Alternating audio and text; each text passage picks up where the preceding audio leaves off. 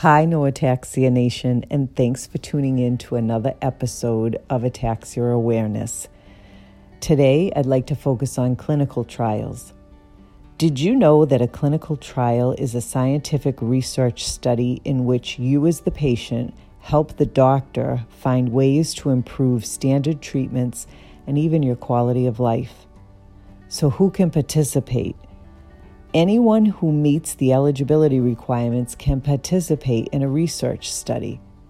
And the eligibility requirements vary, but include things like age, gender, health, and risk factors.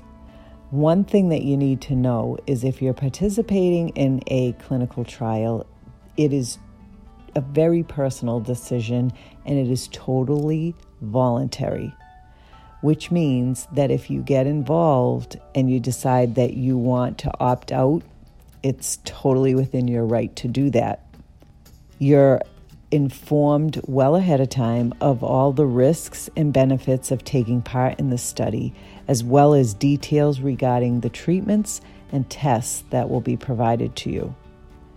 And if you choose to participate in a research study, here are some things that you should know you will have access to promising new treatments that might not be available to the public. You're going to play an active role in your own health care while you're assisting researchers and physicians in finding a cure. And you'll help find new treatments to improve the quality of life for everyone with the specific disease, like ataxia. Often, you receive more attention than routine care allows. So there you have it. I hope you walk away from this podcast knowing a little bit more about clinical trials. Thanks again for tuning into the podcast, and I will talk to you again tomorrow.